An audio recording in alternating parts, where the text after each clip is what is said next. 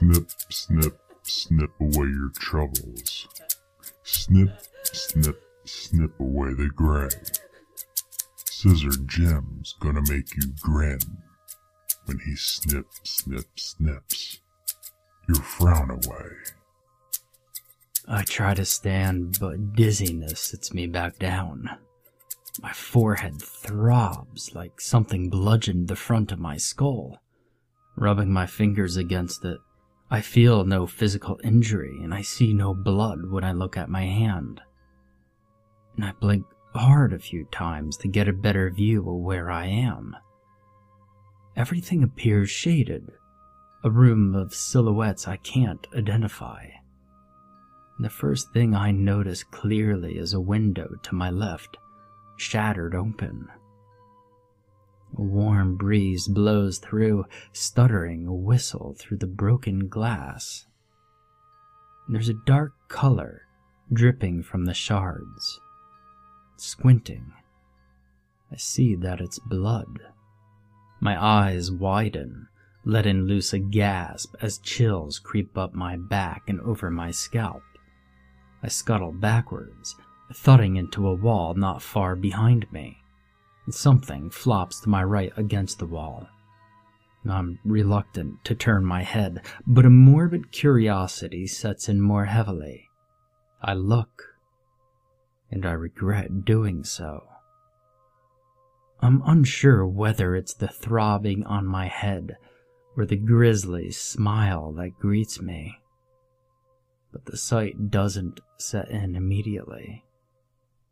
After I remember to blink, the realization crushes me and I leap away from the corpse. I can't take my eyes from it even as I lurch forward to puke. Its cheeks are carved out, trapping its expression in an everlasting macabre grin. Its clothes are stained in a scarlet torture, its body in a contorted posture, and a gap left in its throat, and I could barely make out tears on its face. Whoever they are, they spent their final moments crying. The sound of scissors echoes around the corner. The noise crawls like a thousand tiny strings beneath my skin. And I think of every possible reason to run. But I don't know which way is out. And I want to go anywhere else, any direction, other than the noise. And I silently beg myself to stop, but my body compels me to follow the sound.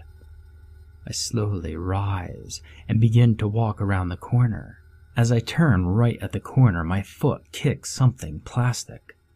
I look down to find an orange prescription bottle without a lid and blue pills lying across the ground from it. They seem familiar to me, but my recollection interrupts at the relentless cutting of scissors. Snip, snip. I continue, and it echoes louder from beyond the abyss of an open door at the hallway's end.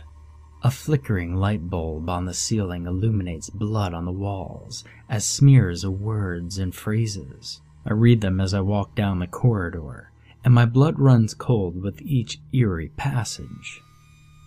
Snip away. No frowns. Don't be gray.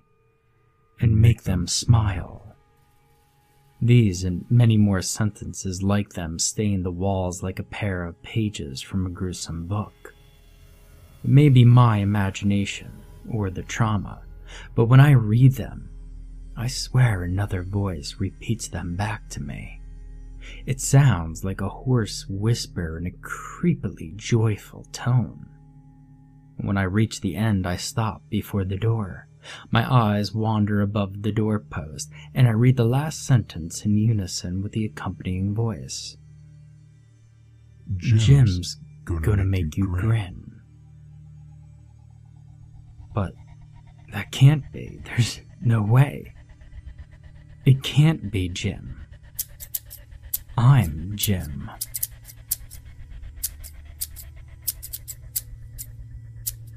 I bring my eyes back to the darkness before me. I still hear the sound of scissors, and it's loud. I can no longer bear the noise, so I make a decision to enter. The corpse, the writings, the noise. Every image and whisper scratches at my mind. And the snipping. Damn that snipping. It has to stop. It must stop. The snipping, the endless, unrelenting, insufferable snipping. It's tearing at me, screaming at me. I can't take it anymore. I step through, and it stops. The scissors. I don't hear them anymore. Looking across the room, beneath the window on the opposite side, there's a figure looming over a body propped against the wall. The figure faces away from me, but I could see their mangled haircut, black jumpsuit, and leather gloves. He sings the same rhyme over and over again as he uses a pair of scissors to slice the cheeks off their victim's face. Snip, snip, snip away your troubles. Snip, snip, snip away the gray. Scissor Jim's gonna make you grin when he snip, snip, snips your frown away. He lets the flesh fall to the floor as if it were scrap.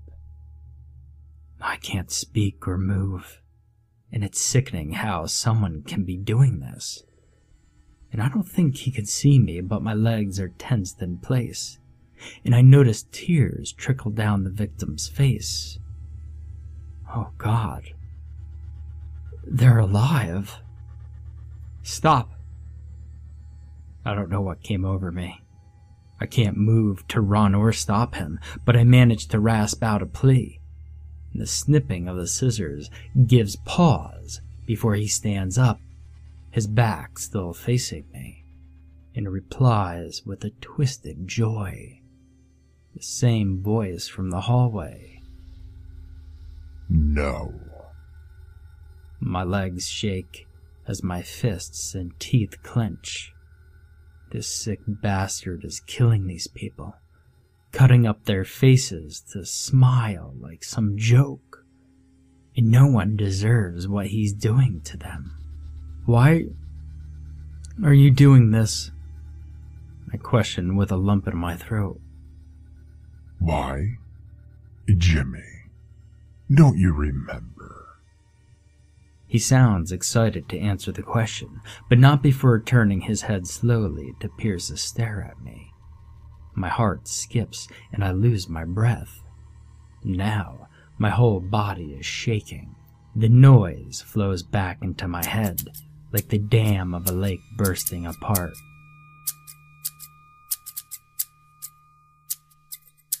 And I can no longer contain it. My knees hit the floor, and I clasp my hands over my ears, hoping it'll stop. And it hurts so damn much, pulsing through my head, crushing my brain. All the while, his face flashes through my thoughts. Those wide eyes, that unflinching, menacing grin. There's no way. That's who he is. It can't be him because that's me. I'm you, and you love this. Heat courses my every muscle uncontrollably, compelling me to charge with a raised fist. I swing, but there's no contact, and my hand passes through his face. It's like he's not there. You done? he asks after a snicker. We are face to face, and again my legs freeze up. I struggle to hold back my compulsion to strike again. And it won't matter. After all, for some reason, I can't touch him. What are you? I growl.